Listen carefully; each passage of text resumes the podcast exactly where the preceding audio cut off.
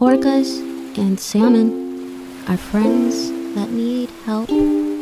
Our ocean pals are facing some trouble. Less trouble, more bubbles. There's so much we can do. Do you know what I'm thinking? Let's start breaching extinction.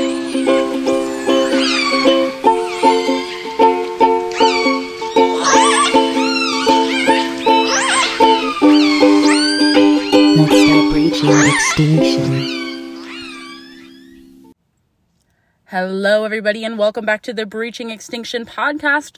Welcome back to season four. This is our first episode. Very exciting. My name's Erica Worth, and I'm the host of this podcast here.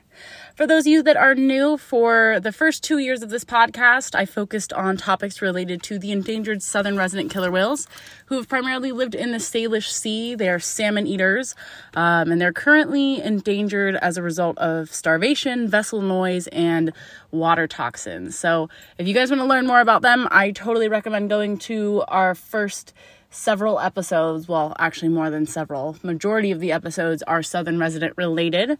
Um, in season three we started to dive into other topics related to cetaceans the ocean and endangered animals even some terrestrial animals. And we'll be doing a lot of the same things this season here too. Obviously different topics but similar themes cetaceans oceans endangered animals I uh, hope you guys enjoy this first episode. If you guys have any requests you'd like to be on the podcast, please feel free to reach out via Instagram or send me an email at erica at breachingextinction.com. Really excited for this next season, and I hope you guys enjoy our first episode here. Hello, everybody, and welcome back to the Breaching Extinction podcast. I hope you guys all had a wonderful week. This week, I'm here with Scott Veirs. Um, how are you doing today, Scott? I'm good, COVID free and um, uncongested. Amazing. That's what we love to hear. COVID is no fun. Um, so tell us about yourself, Scott. Who are you? What do you do? And how'd you get interested in whales? Yeah, good question. I, I am an oceanographer trained at the University of Washington and an environmental scientist. Um, as an undergraduate, I was really interested in environmental problems and in grad school, I got pulled down deep into the ocean to study hydrothermal vents at deep sea volcanoes. And I came out really wanting to get back to the parts of the ocean where humans are having an impact. You know, basic science questions are awesome in the ocean, and figuring out like the origin of life at deep sea volcanoes was really exciting.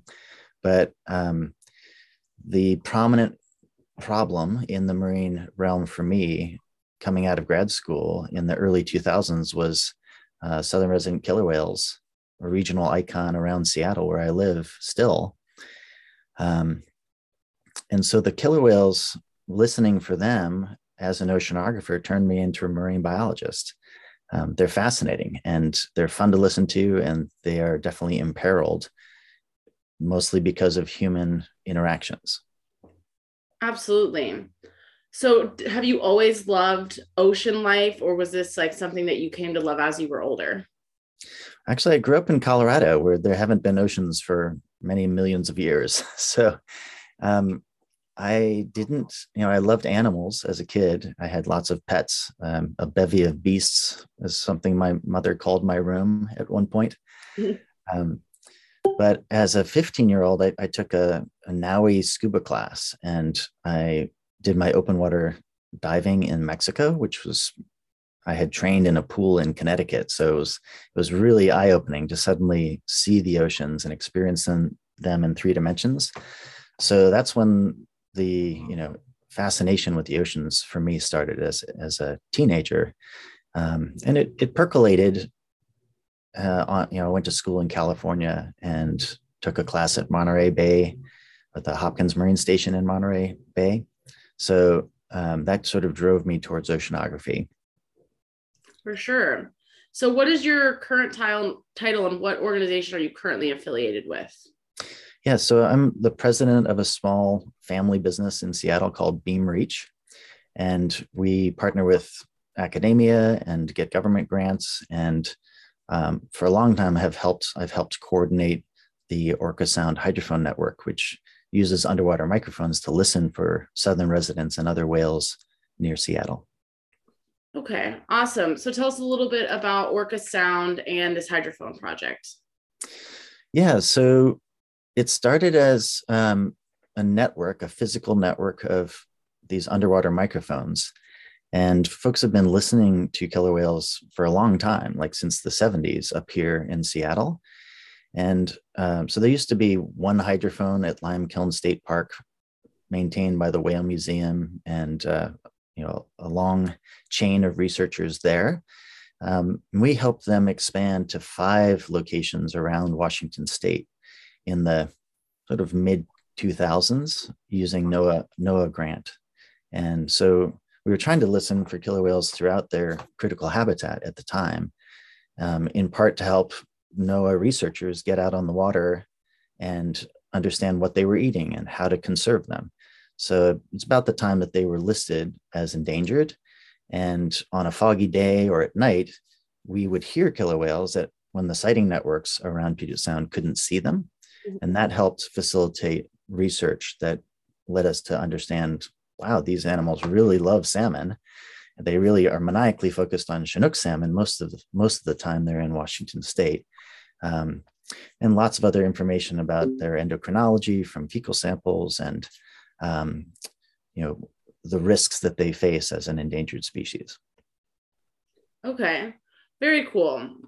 So now there's this hydrophone network for people to listen to whales. Why is it helpful for us to listen to whales? What can we learn from hearing about their vocalizations? Yeah, so that's that's a question we could probably talk about for a long time, um, and it gets back to my differentiation between basic biology and the questions we ask in that realm and applied problems in environmental science. And you know, I think initially Beamreach was a marine science school, and we tried to get students from the University of Washington or through the University of Washington as advanced undergrads or, or recent graduates to study both of those types of questions, basic and applied. Um, so you can use the hydrophones for both. And but you know, at the beginning of the hydrophone network, we really were funded to facilitate research and driven as you know, as a scientist myself. My father, Val Veirs, who's part of the family business, if you will, is also a scientist. And so we are excited about basic science questions. And um, I can tell you that of the 50 or so undergrads that we taught over the years between 2005 and 2012, when we stopped um, teaching undergrads, almost all of them arrived with the same burning question, which is what are they saying? You know, they make all these amazing sounds. Like, why are they so vocal? And, and can we associate any of these sounds that they're making with their behaviors that we see at the surface? Um, so that's a long way of saying we're all driven. I think we all have a curiosity about the sounds that animals make. And um, I'm still really interested in those questions. And but but honestly, in the last five years, almost everything that I've been doing with Orca Sound has been um, really aimed at the applied questions that you can answer if you use the hydrophones to listen for them the solutions that you can can accomplish if you uh, have Microsoft people. I'm wearing a Microsoft shirt today from um, volunteers at Microsoft and, and from around Seattle has have helped us build software to help listen for killer whales and and that's largely driven by these applied problems like if you know where the where the killer whales are making sounds at any given time like what could you do dynamically to help them? Like what mitigation of impacts could you could you do if you knew where they were? And so the door is opening to lots of lots of possible methods for dynamically managing their recovery. Um, but i don't want to forget that we should also talk about like the basic questions. So i guess in a nutshell um, i think people can listen for killer whales with lots of different motivations. Mm-hmm. Um, one, the first one for us was you know, how are they using sound? Like a sort of basic bioacoustic question. You know, how do they echolocate? How do they produce vocalizations? How do they whistle? What do all those sounds help them do in their um, in their critical habitat? And and then how do they receive sound as well? Like there's lots of great biology that you can talk about um, after having heard them and ha- having recorded them. Um, then there's the applied questions, and lots of our students were interested in like, okay, well, given that they have this communication system and it's important for some hypothetical reasons that we're trying to answer with those basic questions, um, like how is noise affecting them? Like, do the does the noise from a ship impact their ability to vocalize or whistle or echolocate or receive those sounds and accomplish the tasks that they're trying to do bioacoustically. Same question for boats or for pile driving. You have to ask lots of questions that are applied, like how loud is a Washington State ferry underwater? Um, and how does its sound propagate through the water to where the killer whale is? So those are those are applied questions. And if you're listening to our hydrophones or analyzing our recordings, which are all open open access and free. So you, you really could do this. You could try to answer questions like that. Um, but the last motivation, and I think this really connects with the work that you're doing, Erica, is um, fundamentally a reason to listen for killer whales through systems like Orcasound is to connect with nature mm-hmm. and to get engaged at night when you are probably not going to be out looking at killer whales or on a foggy day or rainy day when you don't really feel like going to the bluff and connecting with nature visually. Um, I think it's very, very powerful. And we've only begun to tap into what you could do for the species that you're hearing if you are in, taking that engagement and that connection to nature and turning it into some sort of conservation action. Absolutely. Yeah, no, the connections to nature are very important. And you know citizen science is something that i think is very important because you know a lot of people i've uh, seen especially with the southern resident issue um, sometimes don't agree with certain you know conservation efforts and it seems to me as though it's out of not understanding the science so both i think you know you're filling that gap of both creating a connection and also engaging people in science. I think it makes it a lot easier for people to understand it when they can actively participate. Well, I hope today we can play some sounds um, that they make because uh, I think it really is it is inspirational. Like I think most people, when they hear them, they start to, as community scientists, they start to get engaged because they are wonderfully chatty, um, and that's the that's the coolest thing about them is that they happen to vocalize at the frequencies where we hear well. So mm. you have to, they're, so they're better than bats, for example. Um, they're actually vocalizing where we can hear them. And in most of their behavioral states, they are vocal. So, unlike the Biggs, killer whales that focus on sneaking around and hunting seals and harbor porpoises um, and are very quiet, sort of stealth predators most of the time, the southern residents are making sounds that their prey salmon don't hear very well at all. Um, there's almost no overlap between the, the sounds that killer whales make and the, the sounds that uh, the Chinook salmon senses. So it's a cool thing that they can be chatty and they don't have any ecological consequences of that. Um, so it means that when we're listening for them, if they go by, we're likely to hear them rather than having them swim by without saying anything. So that's a good thing about bioacoustics of southern residents. The unfortunate thing about bioacoustics, especially when you talk about the applied problems, is that it's complicated. Mm-hmm. It's, it's a wonderful but complicated combination of oceanography and physics, biology and physics within biology. Um, so I think it takes some time for people to understand like there's actually a bunch of noise and sound happening underwater. It's not the silent sea that Jacques Cousteau imagined when he was scuba diving around.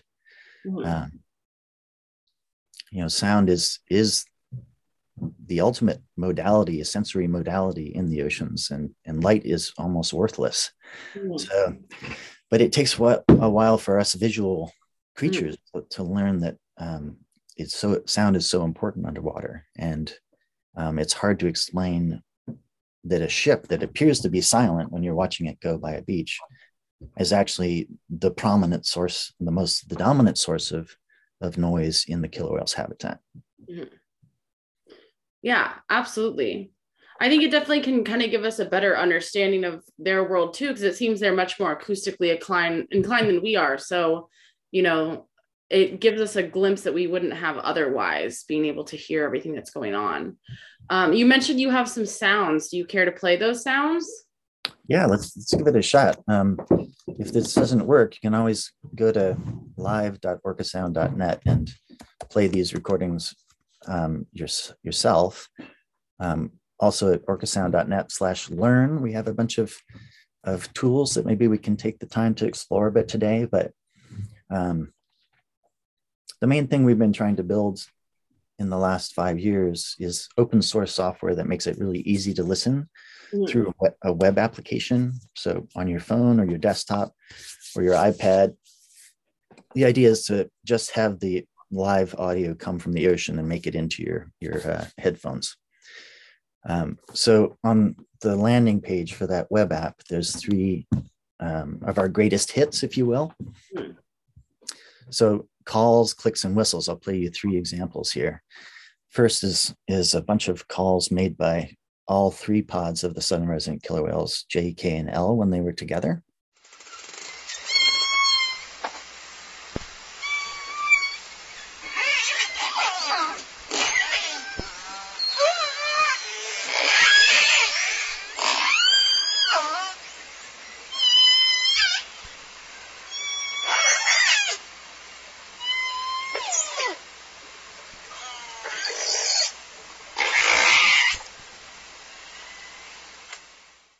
So those those were vocalizations, pulsed calls made by southern resident killer whales.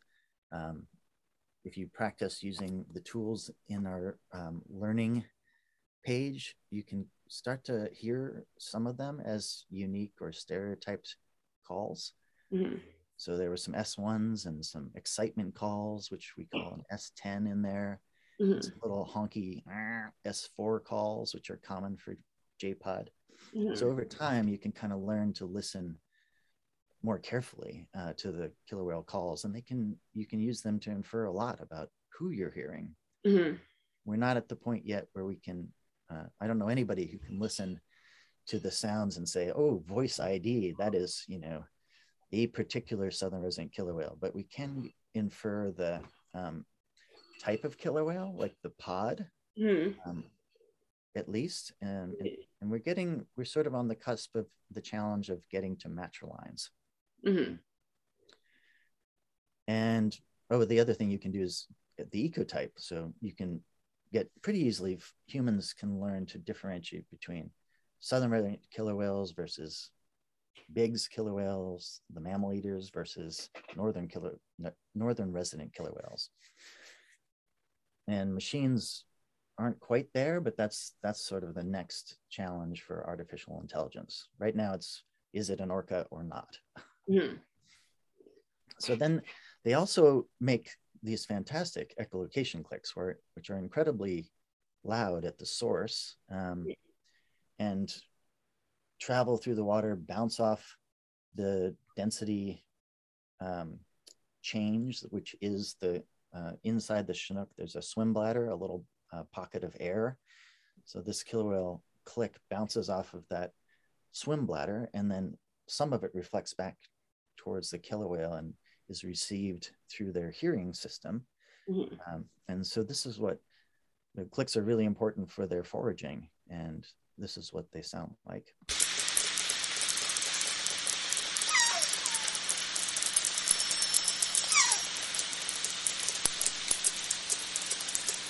So that's just 10 second example. There's different types of clicks and um, but that's roughly what they sound like, little little uh, snaps. And then um, killer whales also whistle.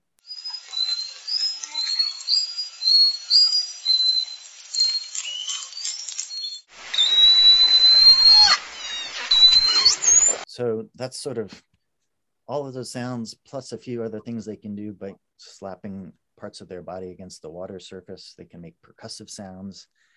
Um, those are the, that's sort of the repertoire of southern resident killer whales. Mm-hmm.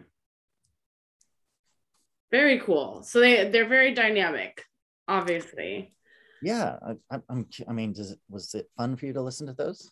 Yeah, no, I think it's definitely fun. I mean, it's fun to hear the different sounds that they make, and I know there's a lot of people that have gotten really hooked on like you know, volunteering at Orca Lab or listening to different hydrophones and trying to, you know, see the individual whales and the matriarchs, the different ecotypes, like you said. Um, I mean, I definitely find acoustics very fascinating. Just, you know, the way that I see it, it's like it's our eyes are our visual, you know, senses are our predominant way of moving through the world. And for them, it's auditory. So it's really fascinating to be able to kind of have listen not and experience what they're going through underneath the ocean. Yeah i'm glad you mentioned orca lab because you know we were certainly inspired by them. I continue to be inspired by paul and elena and everybody who's worked with them. Um, and their online community is it's also really fun to watch the interaction between you know the folks who are physically near the hydrophones and their global listening community Mm-hmm. Um, I think that that is a good example of the engagement I was talking about that I hope that our web app will um, increasingly facilitate. It's there's often a back and forth between you know what the experts are hearing and what the um, community scientists are hearing and and there's a lot of learning that can happen back and forth when that exchange is active mm-hmm. absolutely yeah and it, again it just kind of cultivates that connection between science and people and then just also the i think natural curiosity that humans have for the environment. So you, i know you guys are doing a citizen science project which is the main thing that you guys wanted to talk about on here. Can you tell us a little bit about this new project? Sure. Um, first i want to just say that like orca lab recently did some inspiring things that i hope that we can and replicate down here in the united states. Um, you know, they work sometimes work with researchers to use their hydrophones or even arrays of hydrophones in particular locations to not just listen like with one ear, but to listen and locate, um, mm-hmm. estimate where the sound is coming from. So they did a nice study um, that has turned into a publication, but you can also learn about it through through their website. Um, and we've done things like this where you, you have this multiple hydrophones, an array of hydrophones, and you can localize where the sounds come from. Um, but the folks at Orca Lab know the northern residents so well that it was relatively easy for them to, um, with their spotting scopes and cameras, you know, v- keep track of visually how the killer whales are moving past their hydrophone. At the same time, the array of hydrophones was um, receiving the sounds and then you can do some post processing to figure out the bearing like of the source for, for any particular sound that comes in so i thought that was really cool that in the last few years they've um, like like folks further north there's something called the bc hydrophone network which mm-hmm. which orca lab is now part of the folks um, at cetacea lab further north up, up at the north end of british columbia have done even more fantastic localization experiments. So I want to point to them as great examples of how if you're well funded, you've got high quality hydrophones that are calibrated, mm. you, can, you can answer much um, more interesting biological, basic biological questions than we've been able to answer down here, you know, post NOAA funding during the end of the Obama administration and through the Trump administration, we haven't had the mm. funding mm. to do that type of like multiple hydrophones and calibrated hydrophones. So everything that I'm going to tell you what we're trying to do with the web app is, is basically using a single hydrophone or maybe two, but not localizing. And, and so we're trying to think of like, what can you get a community scientist to do that engages them and that is actually useful for the whales um, and can be done very cost effectively. Like with, if you only have funding for one hydrophone, and you don't have a very good internet connection, like what can you do as a community scientist or as a community of scientists? Mm-hmm.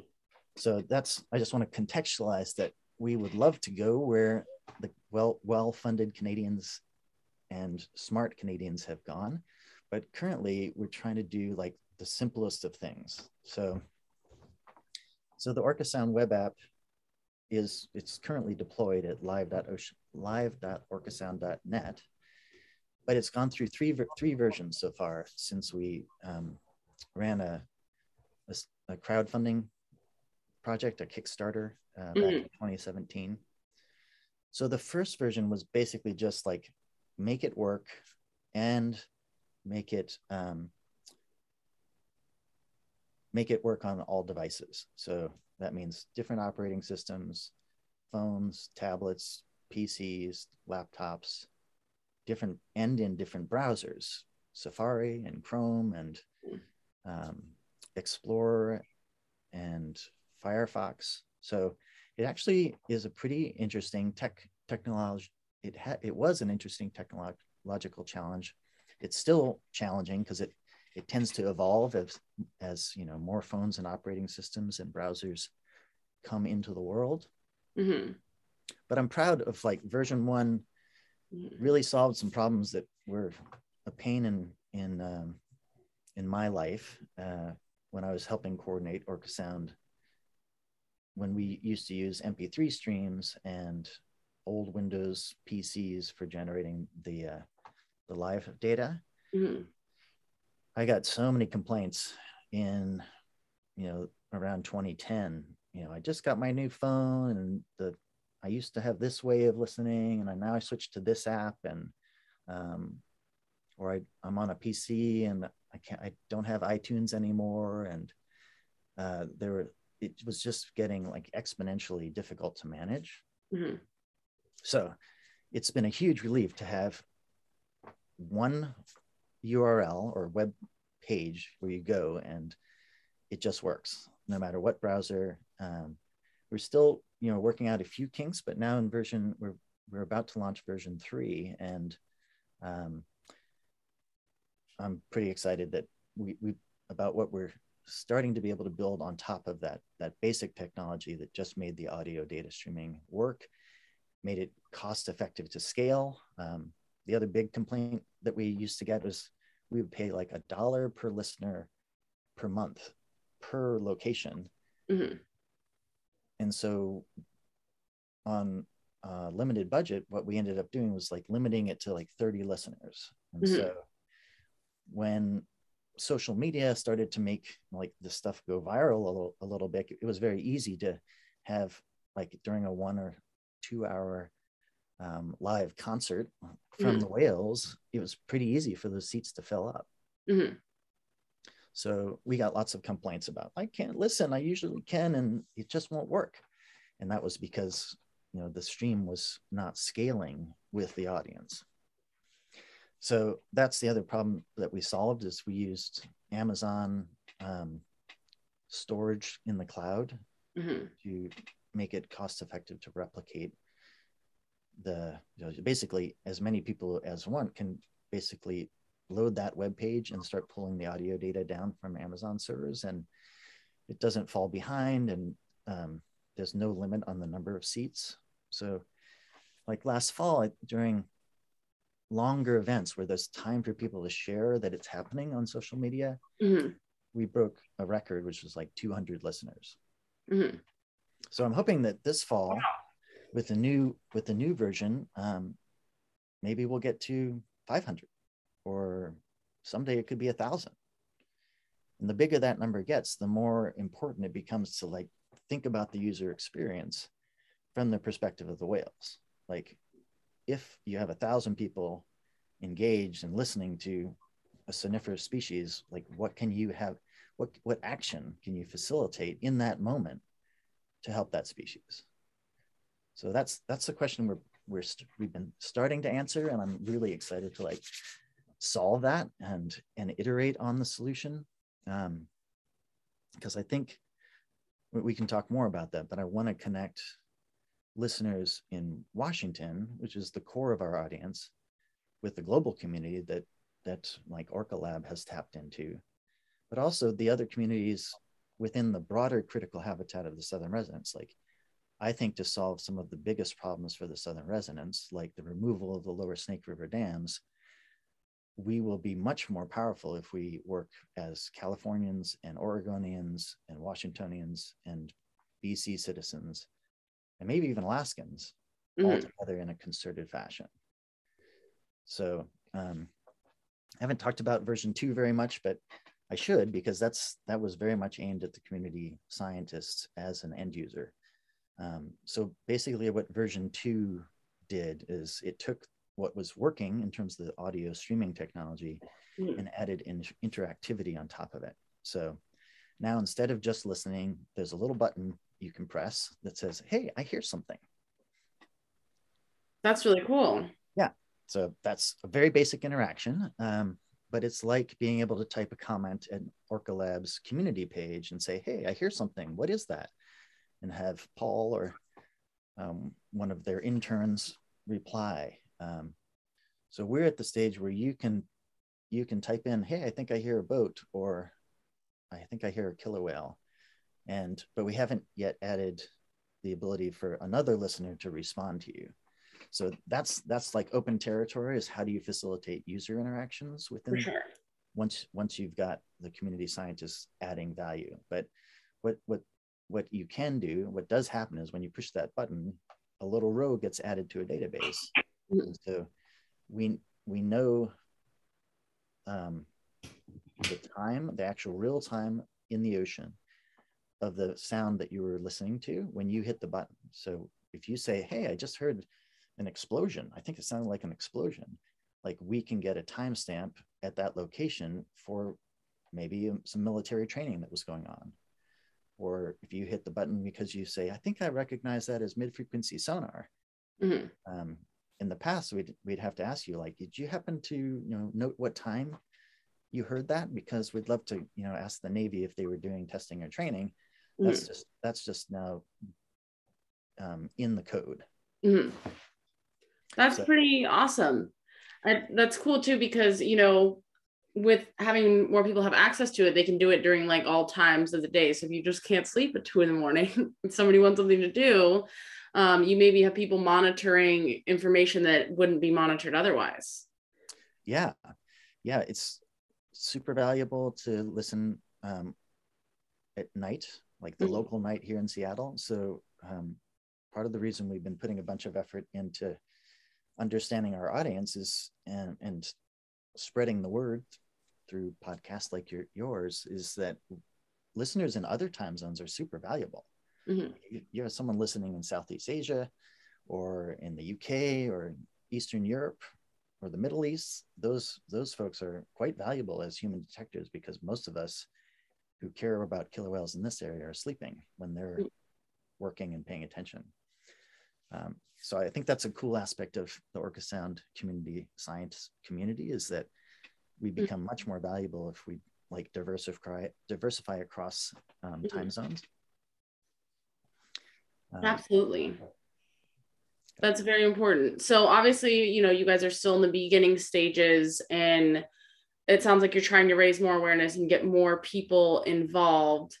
Um, so you you mentioned that you're looking for citizen scientists. How can this podcast be helpful in your goals and your missions?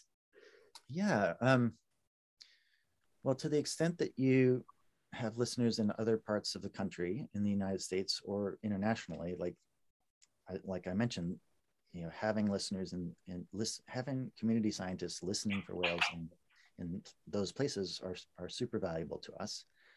Um, but honestly, having having anybody listen is is important, especially as we try to organize conservation calls to action within the web app.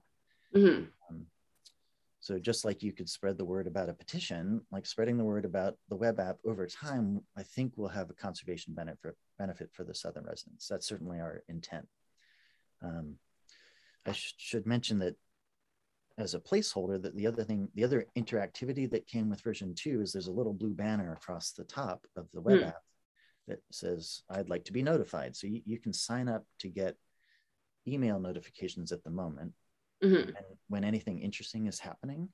So either when the AI detects something interesting or humans detect it or both, we send out a notice and via email. So um, that's something you can sign up for now. And then over time, that should give you more opportunities to actually listen to the Southern residents as opposed to listening for them. Absolutely. And if you know our, our, our public road, roadmap definitely has other types of notifications coming so push notifications within the web app um, text notifications if you want notifications within your workspace like slack or teams are all on the drawing board so mm-hmm. part this ties into sort of part of our vision for the next five years is to think about how you would prioritize a certain conservation action for a certain species in a certain location mm-hmm. and then and then amplify that action across the whole listening community mm-hmm.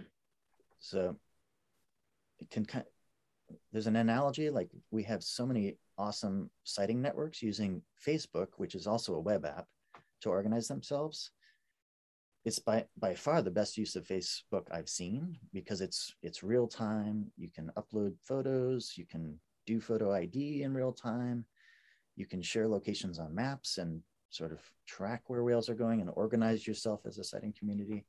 So Facebook, but that's that's not what Facebook was designed to do. So it just tells me that web applications have a lot of conservation potential, but we haven't really tuned them to be effective. Mm-hmm. Like when Orca Network is doing such a fantastic job of tracking a group of Bigg's killer whales as they move past Seattle. Mm-hmm. Um, it's it's a pretty finely oiled machine right now, and you get a unique location every half hour or so with so many people engaged and watching. Mm-hmm. But what rarely happens is, you know, for Orca Network or a member of the community to say, hey, you know, today the most important thing we can all do for the southern residents that we're tracking um, and watching and observing from land is this. Mm-hmm. Every, everybody in that, you know, they have more than 100,000 followers. So, like, how do we take that social network and use it to help the whales? This is, a, I think, a big question that's hasn't been fully answered yet. Yeah, absolutely. I do notice just because you know social media is such a huge thing. I think everybody notices um, that there's a lot of people who are interested in cetaceans and follow a lot of organizations or individuals who work with them. Um, but there does seem to be, I totally notice it all the time, like just because in the whale watching community, there's a lot of like, you know, whale influencers, and it seems like we're we're definitely missing something on a way that we could help the whales you know through these platforms. Because if you've got literally like hundreds of thousand people you know trying to to follow the animals there's bound to be at least a few of them in there that want to do something to help them. Yeah so. and what happens when that number gets to a million or yeah.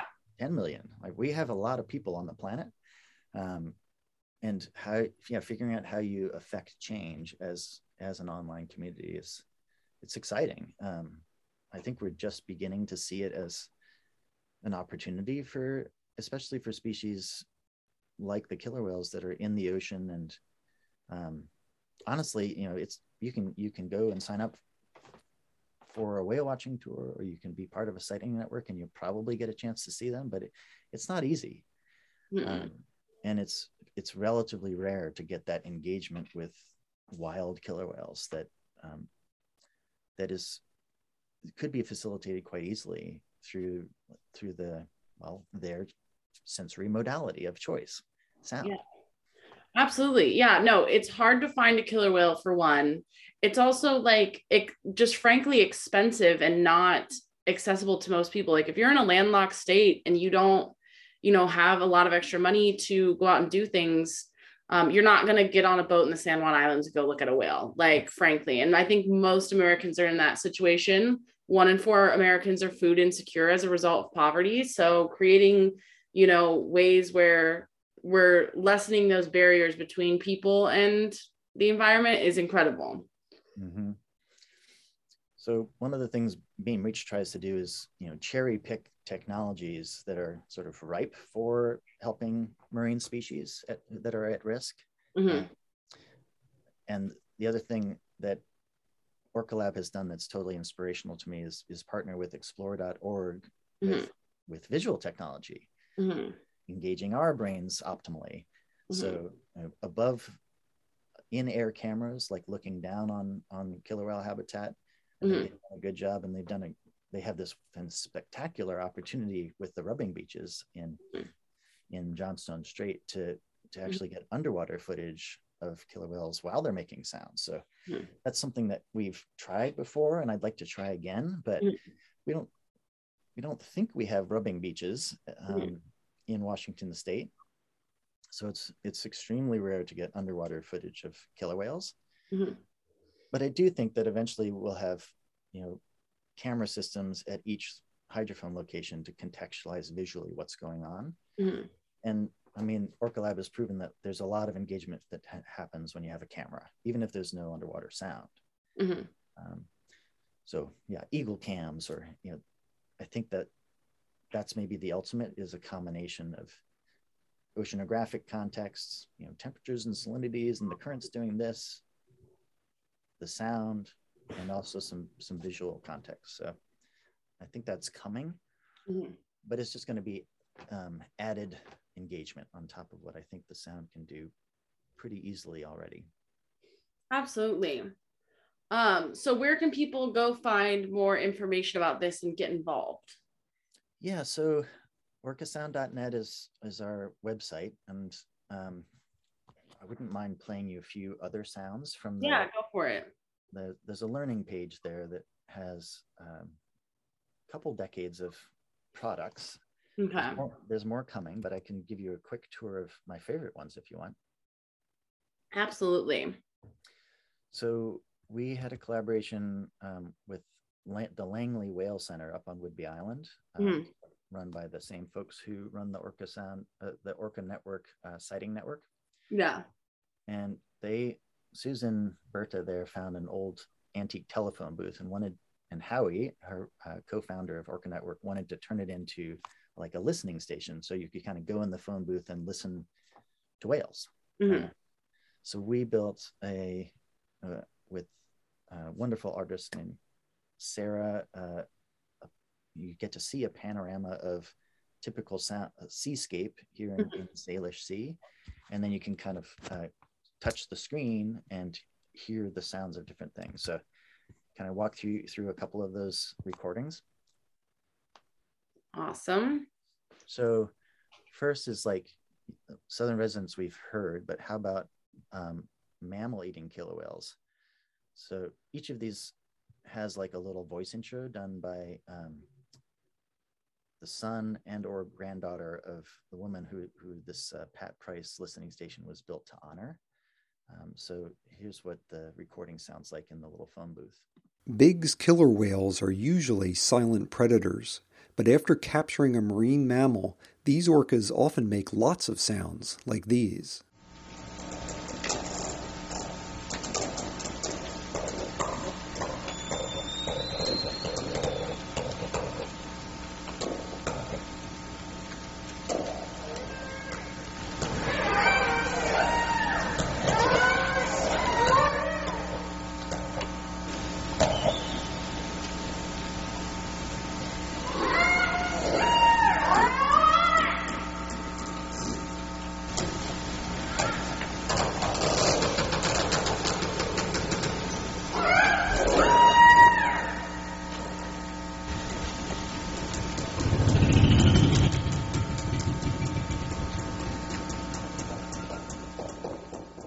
that's a relatively long recording, but it is a good example of echolocation clicks and whistles and vocalizations from from uh, Bigg's killer whales. Um, mm. A really cool thing about Orca Sound is that it's not just about orcas anymore. Mm. um, increasingly, we've been seeing and hearing what we call the humpback comeback, the recovery, the local recovery of humpbacks in uh, the inland waters of Washington and BC, where they were extirpated because of whaling back in the 19th and 20th centuries. Mm-hmm. So, you want to hear some Haro Strait humpbacks from Washington? Absolutely. Okay. Humpback whales are famous for the long songs they make, but so far in the Salish Sea, we have only heard them making shorter sounds like these.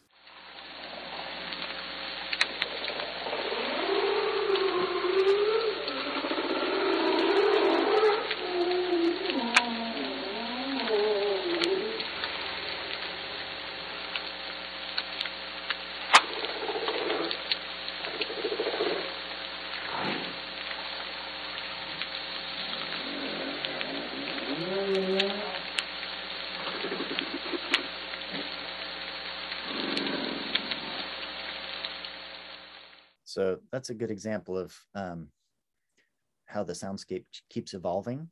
Mhm. Um, we haven't talked a lot about the AI side of things, but that's that's one of the challenges is that you can teach a machine to recognize killer whales during one season and then have it get confused by something like humpbacks the next season. That's so funny. the problems are they keep evolving. Um, but yeah, you can kind of work your way through that and hear um, sounds that we anticipate hearing, but we Mhm. haven't yet. Part Yeah. of the- part of the excitement of listening live is that you might be the first person to hear gray whales or minke whales, which we know swim by our hydrophones, but we've we haven't heard yet. We Mhm. know they make sounds in the breeding lagoons of Mexico or on the outer outer coast of Vancouver Island. Um, so we we put those sounds into that learning tool just to help your brain start to recognize what we think you might hear someday, but we haven't heard yet. Yeah. That's pretty amazing. Um, yeah, I'm sure you get some pretty funny little suggestions from your AI in trying to figure all that out. But that sounds like it's so fun and so interesting to be on the cusp of such new technology that you have all these little kinks to figure out. yeah, it definitely um, was not what I thought I would be doing, and I came out of grad school. Um, but it is really great for the brain. It's it's fun to learn about new computer programming and new like algorithmic approaches to signal detection. But it's also really fun to meet user researchers who design software with you know as scientists who study the humans using it. So it's introduced me um, to things like hackathons and to volunteerism and open source software development, which I knew nothing about. Definitely didn't get any training about in grad school. So it's Absolutely. Yeah, I have no idea what half of the things that you just said were like a hackathon. right. Yeah, I didn't know either. But you can, as a nonprofit, you can sign up to be part of a hackathon in Seattle. And pre-COVID, this would be an in-person event, but post-COVID, it's been, or during COVID, it's been mostly virtual um, and equally effective. It's basically employees from places like Microsoft and Facebook and Google and Amazon here in Seattle will they they will they might not find a lot of meaning in their job. They might really like killer whales, but not get to study them or interact with them much. So they often will come and devote uh, as volunteers a Saturday, a full Saturday, or sometimes multiple days working on a project for nonprofits. And so Orca Sounds benefited hugely from the philanthropy, of Microsoft and all the volunteers who would Mhm. come and listen to the problem that you're trying to solve today. And they'll spend six hours, like 10 people, who normally would cost you like $10,000, will just solve the problem for you. It's, it's, it's sort of magical. Yeah, that is pretty amazing.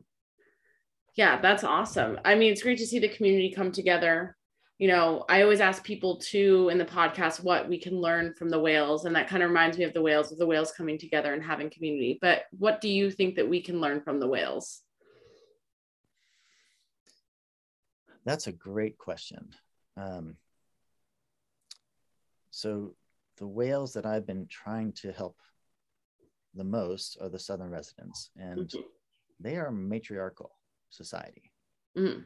So I like the fact that you know a majority of your listeners are female or identify as female, and um, I think you know getting more women, people who identify as female, into the decision-making realms for Southern residents and scientific realms for Southern residents probably would be a very good thing. um, so I think so that's that's one thing I think we could take from the southern resident killer whales is the idea that matriarchs, particularly wise older women, are really important for long-term survival and sustainability. Um, thought about having uh, Beam Reach have a board of only you know wise people who identify as women here in Seattle. That So would be really cool. yeah or or maybe the other question i've been thinking about is like how do you choose what action to try to get people to take on any given day in any given part of critical habitat. Like, what if we had a hydro? Well, we do have. There is a hydrophone in Monterey Bay. Like, if we hear southern residents this next winter down in California, like what what would the Californian matriarchs call to action be? Like, what can we do in the San Joaquin or the Sacramento River valleys to help Chinook recover? And that's a different question than if killer whales were heard on the, the Ocean Observing Initiative's hydrophones that we have funded as US taxpayers off the coast of Oregon. Like, if we hear them off of Newport, like mm-hmm. in, the, in the middle of, let's say, next December, what's a call to action that's sort of geographically specific to Oregon and timely that we could all take there? And mm-hmm. so one idea for like how to choose those conservation call to actions is like make them regional and timely mm-hmm. but i think we can also ask other questions like how you know who should who should specify what that action is like mm-hmm. i think it'd be natural for and we have different nonprofits hosting different um, locations within orca sound that three at the moment and mm-hmm. um, two more coming uh, yeah one i should mention is sound action has a they do have a hydrophone and an underwater camera on Vashon Island now. You can, if you Google Orca Cam, you'll see Orca Labs underwater cameras, but you also see Sound Actions underwater cameras. So um, there's more coming, but uh, I like the I, I, like the idea of the boards or leaders of each nonprofit choosing that conservation action. Mm-hmm. But I also think you could form a you know a, a, a wise board of matriarchs for Orca Sound that that has thought out what those might be or when a listening event is happening they actually get together and meet in real time and say hey you know everybody should be signing the petition to remove the southern the, uh, the snake river dams today. Like that's what no matter where it happens that's the, the most important thing. But we don't have the human in- infrastructure to make those decisions in real time yet but we definitely have the tools to organize those women. Yeah absolutely. I totally agree with you. Obviously, as a woman, I definitely have had these thoughts myself, and I'm I haven't gotten that answer yet as far as like what can we learn from the whales. Like a lot of people go to like community and like you know kind of the obvious ones, um, but I definitely do like that answer, and I think it is you know important to bring up just given that you know in a lot of spaces women haven't been given a voice and you know not to say that men aren't you know capable of things but it's important to have everybody's voice amplified you know and different perspectives considering that women do take up 50% of the world so mm-hmm. i couldn't agree more um, do you have any final thoughts for our listeners well it's sort of connected yes one um, it's sort of connected to our grand aspirations as uh, an open source community and a, an, a community of folks maintaining a hydrophone network here in Washington. But I definitely think it connects to um, sort of the the question you asked before. You know, humans have failed to, to manage their relationship with salmon in terms of Western Western culture. We've we've failed in Northern Europe. We failed to manage cod and salmon, Atlantic salmon, on the eastern seaboard in Canada and the United States. Mm-hmm. And I think basically we're in the process of failing uh, along the western US now, um, with the possible exception of Alaska. But combined with climate change, like this is a grand challenge of our time. And it's grand in the sense that the salmon wonderfully migrate um, and move across multiple years through this whole geography of the Northeast Pacific. Mm-hmm. So the salmon connect California, Oregon, Washington, and BC and Alaska, and the killer whales move in a dance with them throughout mm-hmm. Each year and throughout that geography. So I think we should be trying new things, mm-hmm. new human um, societal structures. Mm-hmm. So I, I am pretty serious when I say like what it, we have been doing as mostly white old men is has not worked for the ecosystems. So looking to indigenous and native communities, I think is absolutely appropriate. Um, but also like thinking of novel ways we could use social networks and online tools to organize like wise old women also should be on the drawing board. Yeah, I totally agree with you. I, you know, I think a lot of people do agree that the way that the systems have gone over the last several hundred years have not worked for the environment and honestly for people in a lot of ways. Um, and we do have a lot of gaps to fill as far as as bringing people together. I think that you know social media and the internet is one of those double-edged swords where you know it can you know make people a little bit more isolated and less connected or we can use it as a tool to better connect and have those you know in person or if we can't because of zoom or you know time zones or things meet via zoom etc you know and, and form those legitimate connections with other people to actually make a change yeah. Well, I'm, I'm thankful I COVID didn't kill me, but I'm also thankful that COVID gave us a massive technological push towards being able to have those sorts of real time meetings in ways that yeah, weren't familiar to everybody five years yeah, ago. Absolutely. There's always a silver lining, you know? Um, yeah, absolutely. There were, as awful as COVID was, there were a lot of positive things that came out of it as well. And that's definitely one of them. I love that you're using the past tense there, Erica. Yeah. yeah. was. Was. I mean it I, I, mean it's still like a thing but it's not as much of a thing you know you know. Yeah. Yes. Amazing. Well thank you so much for coming on the podcast. I definitely appreciate it. You bet. Thanks for the opportunity to to talk with you and use sound uh, to change the world. Yes absolutely. Alrighty guys. You enjoy the rest of your week and tune in next week for another episode